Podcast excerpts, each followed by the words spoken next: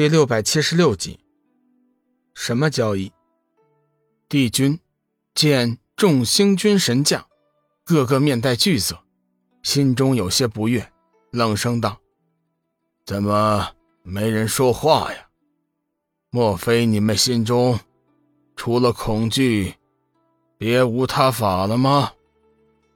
天鼎急忙出列道：“帝君，黑暗之渊。”凭借的不过是幽暗之灵的威力。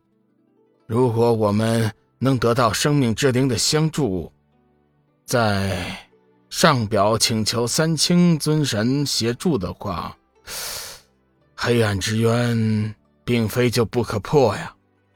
帝君却摇了摇头，道：“黑暗之渊已经集结了数百万之众，就算有生命之灵。”和三清尊神相助，我们的胜算也少得可怜。为今之计，本帝是想派出得力干将，前去冥界、妖界、佛界，将此事的严重性告诉几位界主，希望能以诸界之力一起对抗黑暗之渊。五老星君出列道。帝君，此计可行，只是诸界一向向来没有来往。黑暗之渊出世，我们的仙界乃是首当其冲，诸界界主未必就答应与我们一起对敌。帝君点了点头，嗯，不错，本帝也是担心这个问题。可是如今之计，唯有此法可行。五老星君道：“帝君，臣下有一个建议，还望你能采纳。”帝君应声道：“快快说来。”帝君，老臣以为，我们应该尽快的和剑皇宫修好，请他们一起来对抗黑暗之渊。剑皇宫是仙界的一个特殊的存在，是仙界剑仙的聚集地。也是仙剑的主要战斗力军团。数万年前，帝君和剑皇宫的领袖剑皇天尊发生了一些矛盾，在有心人的推动下，将事情越搞越大，最终使得帝君和剑皇天尊彻底的决裂。自此之后，仙界剑仙完全脱离了帝君的节制，自成一派。帝君叹息道。剑皇宫自万年前脱离仙界，自成一派，就是本帝也无法号令那些剑仙，此事断然无望。五老星君肃然正色：“帝君，当年之事实在是有心人故意从中作梗。以我看来，帝君和剑皇陛下原本就没有多大的过节。”这么多年过去了，事情也该到了解决的时候了。况且，如今仙界大劫将至，我想剑皇也是明理之人，只要帝君诚心交好，我想他是不会拒绝的。帝君微微动怒：“你是叫我低声下气的去求他吗？”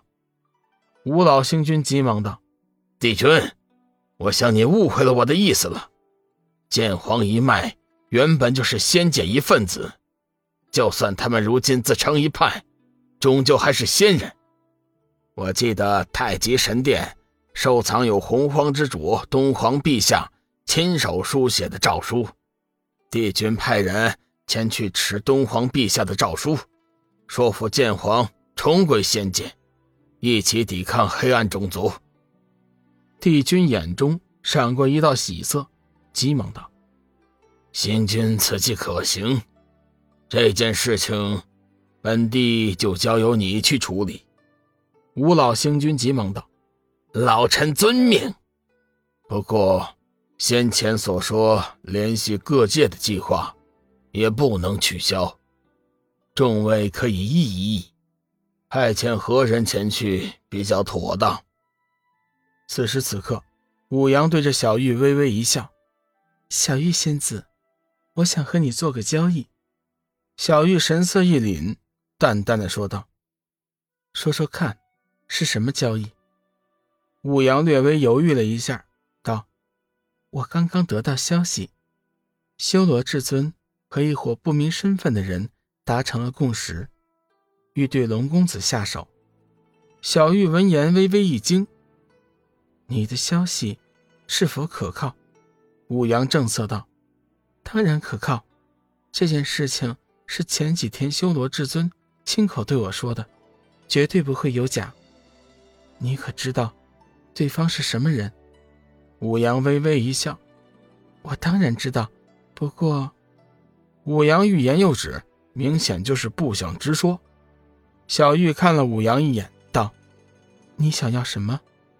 武阳微微一笑：“我希望能和两位一样，成为公子的女人。”幽梦顿时脸色大变，当即就怒道：“不行！”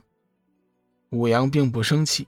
依旧笑道：“幽梦仙子，你如此干脆利索的拒绝我，可见你对公子的生死并不在乎。”幽梦正要发怒，却被小玉阻拦：“妹妹，你先不要说话，我自有主张。”回过头来的小玉道：“武阳，你喜欢我们家小雨？”武阳挺了挺身子，认真道：“不错。”我就是喜欢龙公子，否则我也不会甘心背叛至尊，将这等天大的消息泄露给你们。只要你们答应叫我做了龙公子的女人，我一定会把这件事情详细的情况告诉你们的。你想得美！幽梦厌恶的说道：“你也不看看自己是个什么东西。”武阳纵使脾气再好。也架不住幽梦再三的羞辱，当即沉下脸来，微微动气。幽梦，我真的怀疑你是不是真的爱龙公子。如果你是真心爱他的，就不应该自私。公子乃非常之人，多个女人不过是一件很正常的事情，你何须再三阻挠？莫不是你怕有我在龙公子身边，你就会失宠吗？